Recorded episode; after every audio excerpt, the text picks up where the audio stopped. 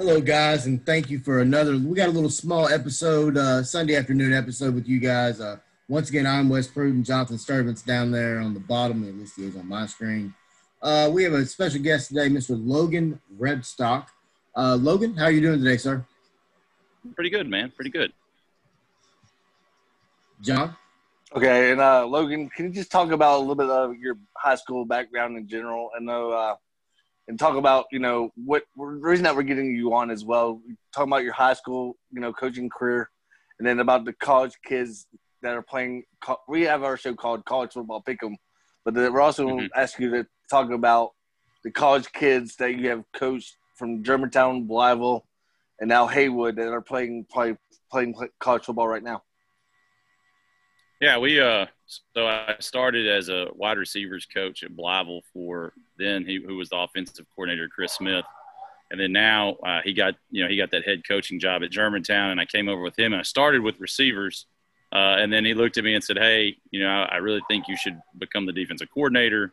You know, I, you know, I'll trust you with it. I'm going to give you free reign." And so we kind of had a rough first year, and he stuck with me. And then 2017, you know, we went 11 and one. Defense was pretty good. Went you know 2018 we go 12 and one, and we beat Whitehaven uh, at Whitehaven in, in both of those years for the region title. And so uh, we were able to kind of get some kids who I think most people in the city would have looked at and kind of been like, well, you know, they're good, but are they as good as some of these other programs? And so we were able to kind of elevate some of those guys. And what comes with that, obviously, is, you know, the better stats they have, the faster they become, all of that kind of stuff, the more likely they are to play at the next level. So I mean, we've had guys like Jalen Williams uh, that's at Indiana starting right now at corner. You know, we had Cam Baker who went to Memphis. I think he recently transferred out. Uh, we've got Darion Williamson and Markeston Douglas. They're both at Florida State right now. Uh, we've got a couple kids. I've got, got Jalen Lewis, who's just a junior, and Cam Douglas, who's just a junior, and they've got Power Five offers from just about everybody. Um, but they weren't guys that that people would have initially uh, kind of pegged as those guys. We we feel like we've kind of helped groom them a little bit with what we do in strength and conditioning. And you know, Coach Smith's a, a, a heck of a head coach. I mean, he's he's been one of my best friends since I was a, a kid, and he knows how to put guys in positions to succeed. And then you know, allowing me to do what I need to do to help on the other side of the ball. Uh, it just opens more opportunities for those guys. So um, we, we feel like we've we've figured out a way uh, to get those guys there and to not only get them there, but to have them ready when they when they go let me ask you this, uh, Logan. Just co- coming from Blytheville, um, and I'm a little bit familiar with their school uh, and their football program, uh, and then coming to Germantown, and then now being where you are. Uh, can you talk a little bit about uh, just what it's like to deal with uh, the different groups of kids that you're going to coach in those different areas of, of, well, really the country? So you, what you find is that every program has its, you know, its and every program has its challenges. And so uh, you can't coach the kids the same everywhere you go. Uh, when, You know, when you when you first walk into a place, you find out very quickly who those kids are. Uh, and you know, the thing that was interesting about Germantown and Blytheville was at the time, like I grew up there. I played at Blytheville. It had never been traditionally very, very good. I mean, it had good independent seasons here or there. Right. Uh, and in my senior year, we were part of one of those. Um, and so we kind of knew what it would take. And it was never a talent issue. It was just more of a can we connect all the dots and get all the pieces together. Um, so the one year we were there, they had gone I think like 0 and 10 the year before, hadn't scored many points, and we wound up going like six and four, playing Pulaski Academy, which is one of the top programs in the country, really close for almost you know four quarters. Uh, and so we felt like, okay, we're, we're starting to figure things out. We're really young, you know, at that point. Coach Smith and I both, I think, are like 25, 26 years old. Wow. And then Germantown comes open. Well, you know, it's one of the most storied programs in Tennessee, especially at the time. And so, yeah. you know, they're looking to kind of modernize and, and change things. And so we come in and, you know, we, we took it on the chin a little bit early on. But what we realized is that there's not an immediate fix for a lot of these places. And a lot of these, I think, coaches that want to go in and, and think it's just going to change on a dime. I mean, until you meet some of these kids and know who some of these kids are and really evaluate the talent, get in the weight room and have a chance with them, it's very hard to do. Now, there's some people who who are excellent at, at doing that. For us, we feel like it's more about cooking. You know, how much time can we really spend with those guys? And then you know we go to Haywood, and Haywood was coming off a state title appearance in 2018, but then graduates like 33 seniors. So you don't know what you know. There's talent there because you know there's returning players. Like I told you, Markeston and Darion, for instance. I mean, Markeston was 6'6", 240, but had never played a snap of football. We got him off the basketball court, and then wow. in signs, you know, uh, signs and plays for is playing for Florida State. Darion was like an all-state linebacker, and we let him play a little linebacker. But you know, Coach Smith looks at him and he's like 6'3", 200 pounds, four three eight guy, and puts him out there at receiver. And now he's catching balls for Norvell down at you know at Florida State. Um, and those guys had multiple offers. I mean, everybody from all over the country was coming in to look at him. Same thing with Jalen Williams. I think, you know, he moves in from Texas out of nowhere, just happens to fall into our lap, and basically, I think to this day, still got robbed for not being Mr. Football that year in 2018. I mean, he was doing everything, and then you see what he's doing in college now. I mean, it's it's insane. But I mean, he had like 35 offers before he left. I mean, when you get wow. like Saban coming in to check you out and talk to you, and Gary Patterson, and you know all of these guys, and I know there's other programs around the city that have that, but for us, they weren't guys that people immediately would have recognized and said that's the one. You know, maybe Darion uh, when he got to Haywood, but some of these other guys, I mean, it's uh, a lot of it's built. You know, a lot of it's built, and there's been other players. I mean, like Cam Baker. You know, it took him to the last game of his senior year to get offered by Memphis, and yeah. that kid was was was was at least G five the whole time, and and nobody would take a chance on him until kind of that that point. So we just feel like if you can if you can get into the lives of those kids, really find out what you're doing and what you're dealing with and see where the benefits are and then go ahead and start the process of molding your culture around some of those cons to turn those into positives then a lot more positive things will happen uh, logan can you compare a lot of people don't are not familiar with the tennessee you know high school football that much around the country mm-hmm. can you compare your germantown 6a to haywood's 4a a little bit. I know the enrollment's different and everything like that, and your yeah, numbers well, are different. It, it's what's fascinating is that just sheer, like, let's say, God given talent. There's actually probably more natural talent at Haywood than there was at Germantown at the time we got there. Now, by the time we left, we had developed some of that talent to where, uh, you know, it was it was moving in all cylinders. It was it was really a, a program.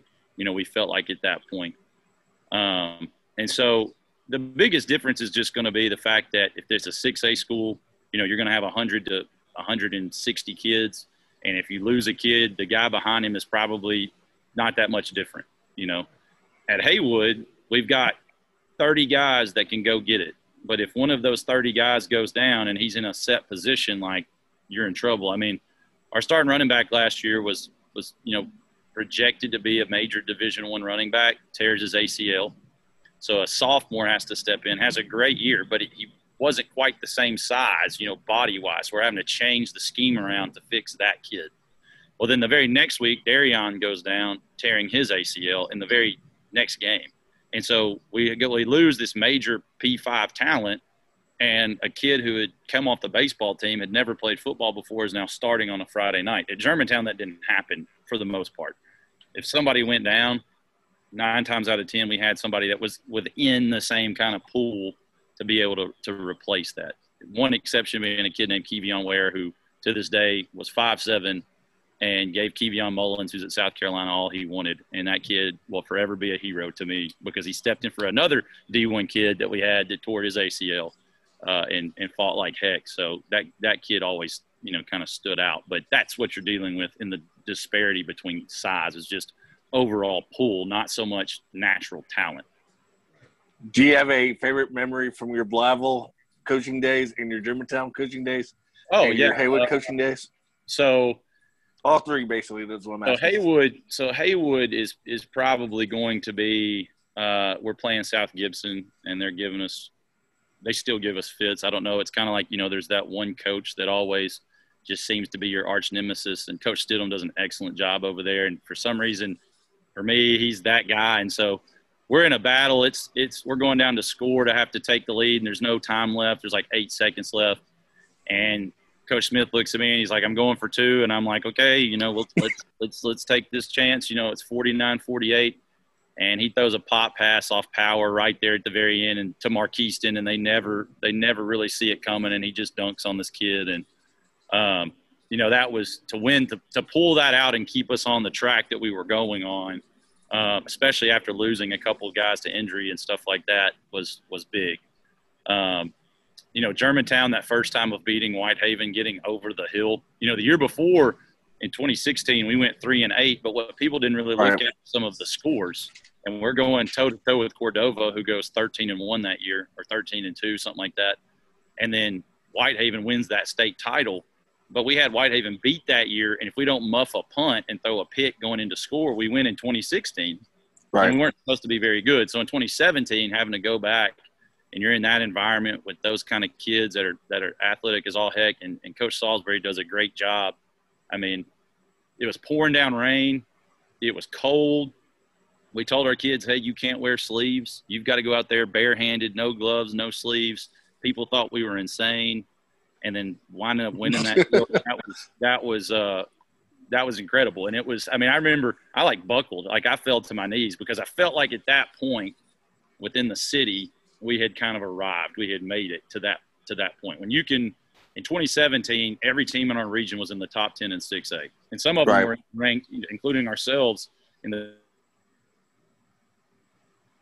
for that to happen, that moment was huge. And that set the tone for 2018 when a kid like Jalen Williams leaves and everybody's looking at us and like, well, you don't, you know, you're not going to have anybody to replace him. And then you get the Ethan Paynes of the world, the Cam Bakers of the world. They start showing up uh, and continue that standard. And so it, it, it worked itself out for us, you know, in that respect. And then at Blytheville, it was just to go from 0 and 10 and we started 3 and 0 that year and those kids like having the complete reversal of fortune that i remember the look on some of their faces after that third game and they were just kind of like wow we can we really can play it's not a fluke like it wasn't just hey we we beat kind of a bad team week one and a decent team week two. We beat a good team week three. Like we can do this. You know we can do this. And so the challenges with some of those programs are just growing pains so like for Blytheville, it was a growing like consistency is going to be a problem you know?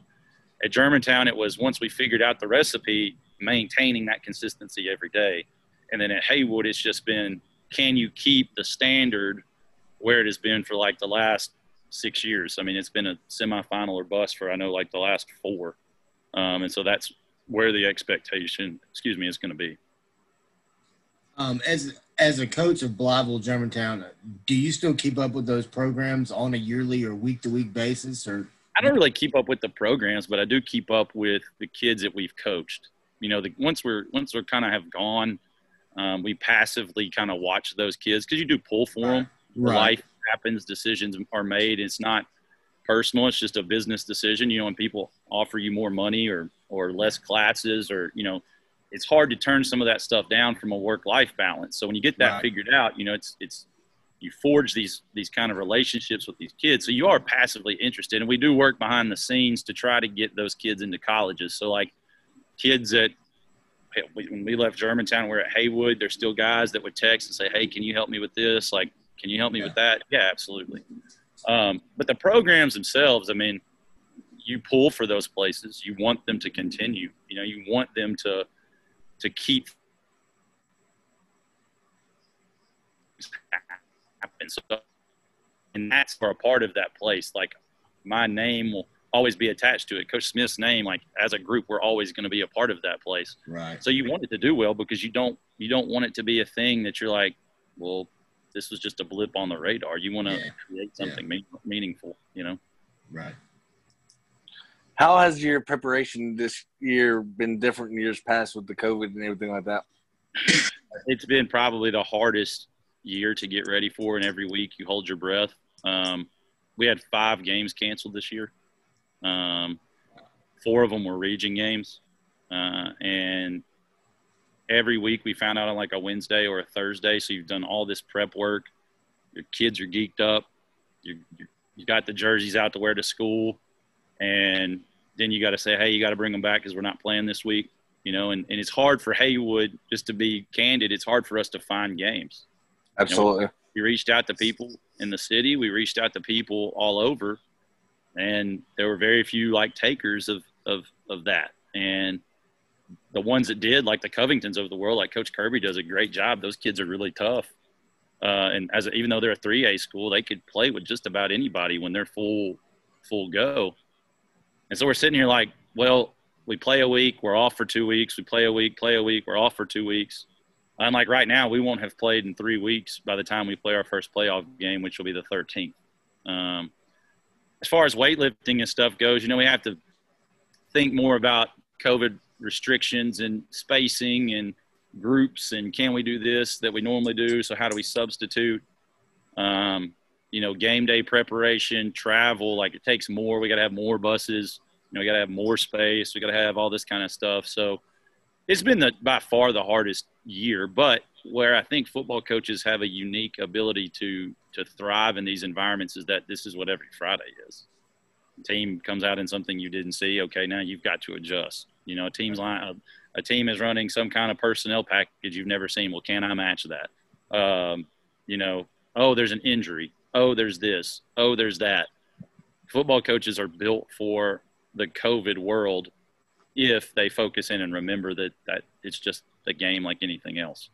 And as long as you play within the rules and you do everything you're supposed to do, if you're focused enough and disciplined enough, it works itself out. But it, it has been by far the most challenging year of the seven years I've been coaching for sure. And, and Coach Smith would reiterate that that same point, maybe even more emphatically than than myself.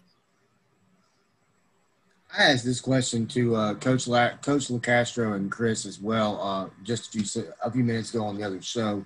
Um, if you could give one up one one piece of advice, uh, piece of uh, uh, you know, 2020 vision, I guess, to an up and coming uh, young coach, what would it be and, and and why? Be the coach that you would want for yourself. Be the guy that you would trust with your life to do everything you're asked to do. You know, football is a game of process, and I hate it. I know everybody hates that word, but you're forged as a coach over time. There's very few people who just have the natural ability to walk out onto a field, walk into a locker room, and start winning games immediately. And I think what happens is, and we're all guilty of it as coaches. We all look around and we see things, and opportunity, and people call, and people want to jump, and people want to move, and, and they don't want to have that bond. And I, and that's with with Chris and myself is that knowing him for as long as I have and working with him for as long as I have, I've been able to cultivate a skill set over time.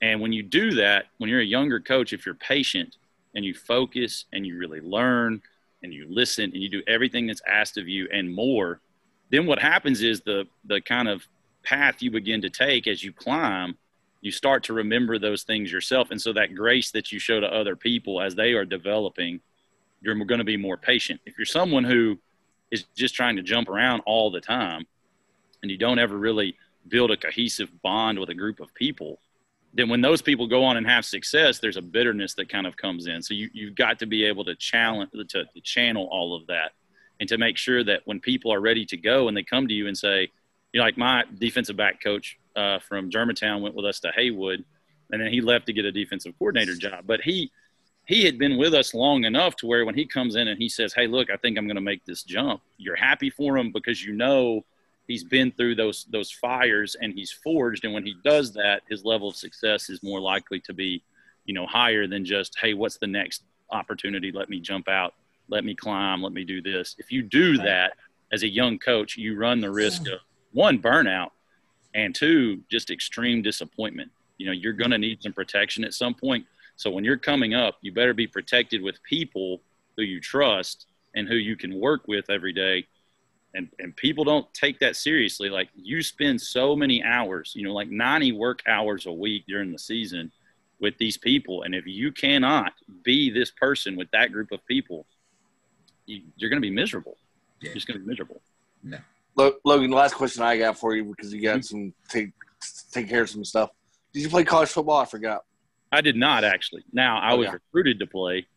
Um, in fact, I was Blytheville's first one, like thousand yard receiver they ever had, like in the school history. And I got recruited to play FCS ball, and just wound up not doing it because I was like, I'm not going to play in the NFL. I don't I had a bunch of academic money at the time, and so I was like, hey, I'm going to go do something else, and I did. So teaching and coaching is my is my second my second career. All right. So growing up, who was your inspiration on the college ranks and then the NFL ranks now? Uh, let's see. When I was a kid growing up, I was a huge Peyton Manning fan. I had like a Peyton Manning section in my room. Like I had an autograph picture. Like that was my my mom was a big Tennessee fan. You know, growing up. The the uh, neck on the picture was probably about that long. It was, yeah. It was like it was like a giraffe, but uh, but it was it was you know, it was it was cool. And so you grow up in the backyard, you know, throwing football to yourself or your or with your dad, and you, you know you're running routes. And so in my mind, it was always, well, if this is what I'm going to be playing receiver, then I can imagine that. So growing up, I had that kind of, hey, I'm catching balls, and and sure enough, uh, luckily the guy we had at quarterback when I was in high school was about six four, about 220, and could sling it, and they let us throw it around a lot and and Coach Smith and I had a lot of success with that. And so it kind of was like living out, you know, that dream. Um, as far as NFL, man, I, I I'll be honest with you, I'm not a huge NFL fan, not because of anything other than the fact that I think it's a little boring at times. I think the college game is just much more exciting. You know, I think those athletes are incredible athletes. You know, agreed. Um, but I but I find myself just kind of like, okay, can we get to the fourth quarter where maybe there's a little more drama than than than not? So I've never really paid much attention. Um, but Patrick Willis, once I really got into coaching and watch, re, like rewatching old game tapes and seeing what kind of linebacker he was, especially in college, and then it carried over yeah. to the NFL. Patrick Willis was a guy that I was like, man. And I remember being in school at Ole Miss when he was there, and just the club, like him being out there with a broken hand, like he just exuded toughness from a kid who nobody even knew about in in like the backwoods of some small little town, and he becomes kind of this this big you know player for in NFL history. So um, he would probably be the closest one I would have had you know to growing up being like, oh, you know that's a guy. Any college coaches or NFL coaches that you look up to?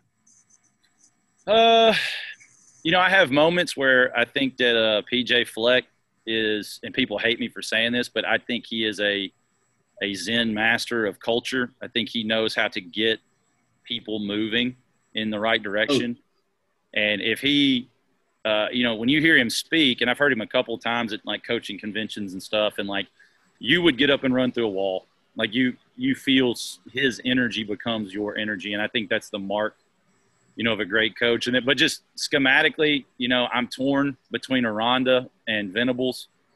I, I've I've studied them both. I've met Aranda a couple times and talked with him and sat down and talked ball. And so like, I, he's like a professor. You know, I think he's like a mad scientist. And I don't, you know, I don't know that that you're going to get much more much more in depth and much more schematic than him. And I think Flores does a good job in the NFL uh, on defense. You know, we'll see. Time is going to tell how that all plays out for him, but I think defensively, uh, he's a he's a good defensive mind. Let me ask you this: uh, as far as uh, you were talking about coaching, um, Dave Aranda, is there a certain coach that you would say you um, kind of cater yourselves towards, or you know, think like, or do you kind of a lot a lot of different guys? I, I feel like if I could take the the fire of Venables because I have to have a guy grab me every time I'm calling a play out there. So I'm having I have my own like get back guy because I'm probably the That's most awesome. That is awesome. Smith will tell you I'm probably the most penalized coach for sideline warnings in the state of Tennessee. Like it's probably not even close. So, uh, so, so do we call you the Bobby Knight of college basketball? no, I was getting no, ready no, to say. Just getting ready to say that. I was just getting ready to say that. I, but, but I, I, I have, I, there were, there was like a streak. It got so bad at Germantown. He would come over to me and he go, "That's like the seventh game," you know. And it was either a warning or the actual. There had already been a warning, and then I was the one that was the result of the penalty.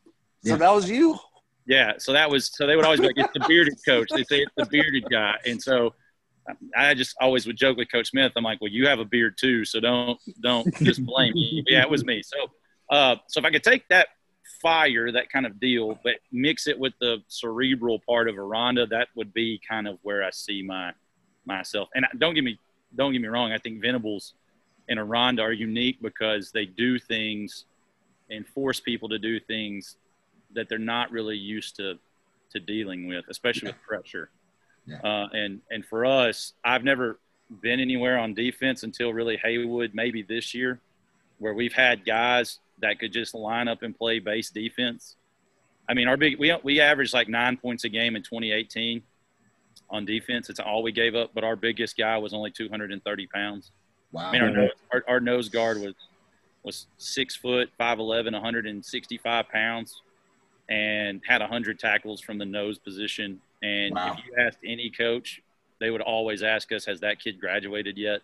I mean, we just felt like, and I just feel like, for at least the high school level, that pressure is where you find your value, where you're going to find your money, unless you're just physically better than someone, you know. Right. And you can have all the technique in the world, but if somebody's 6'4", 300 and they lean on you and you're 6'1", 225, 230, you're not going to win many of those those no. battles. So you have to do things uh, to mix things up. And I also tell people too, I'm I'm probably the worst coach in the world, but what I can do is trick a 15 to 18 year old. I mm-hmm. I know that coaches know what they're seeing on tape. I mean, there there's wonderful coaches everywhere.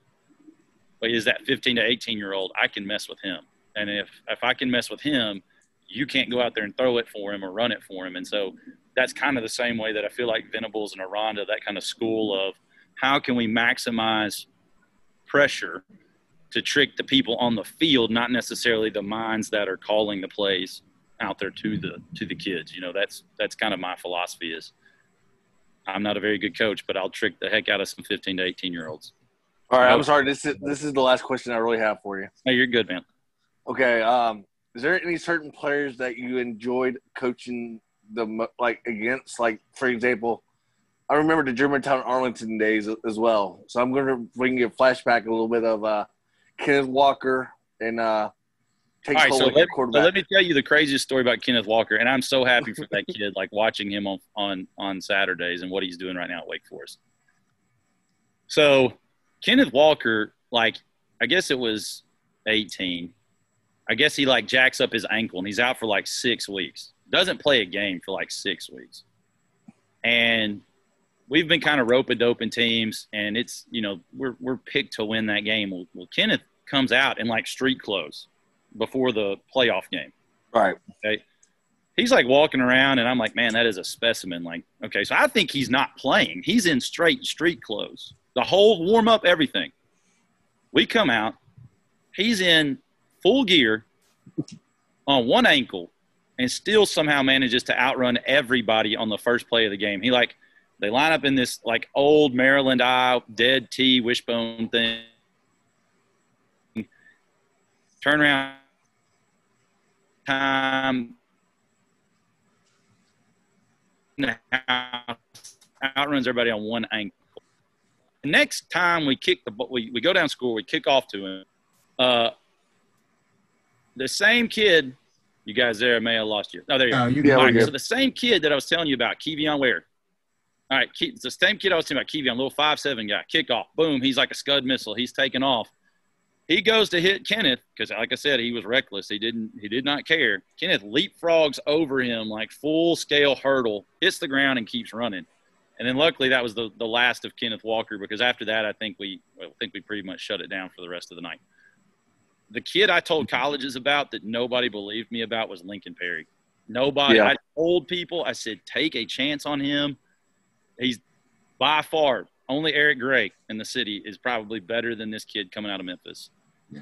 Nobody believed me, and there you know he's out there doing his thing at Arkansas State. So like I'm happy for him. He he gave me more nightmares because you could hit him over and over and over again, and it would be one yard, two yards, negative one, two yards. And then all of a sudden it's like 88 and he broke like six tackles and ran right through them. And you're like, where, how, how did, yeah. I don't understand. You know, I don't, I don't get it. So uh, for him to be Mr. Football, I mean, he, he single-handedly, I think really put that Houston team on his back and carried it, you know, as far as he could, as far as he really could. And, um, you know, he was a kid that you know, uh, and then Dylan Mitchell. You know, we played yeah. Mitchell, and I, I I've never seen a talent like that to be that big and that fast and that strong and could just do whatever he wanted to on a football field.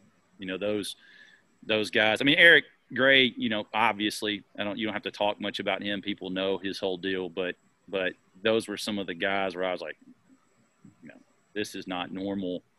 Uh, this is not normal high school Right. football. Yeah, he didn't. He's not the leader right now in Shelby County, I believe, with the most touchdowns since he broke somebody's record of like years ago. You know. Yeah, but uh, but- the, the reason I'm bringing up your former German, like the former player that you used to coach against, you know, a lot of people did not give Tate Kolick enough credit as well at Arlington as their quarterback. You know, he basically threw over maybe what eight thousand yards maybe in his high school career, and then you got Yeah, Jeremy yeah. Banks. Yeah, then you got Jeremy Banks who did pretty well at Cordova as well, yeah, and then Jacoby Hewitt who's now playing at Indiana.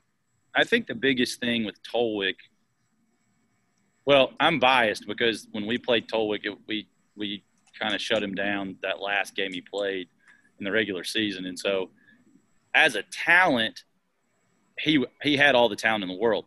I think Tate's deal was people don't look at him like that because he he transitioned over to baseball. You know, and Right. baseball was a big deal for him. That was kind of what we ran into with Ethan. You know, at Germantown.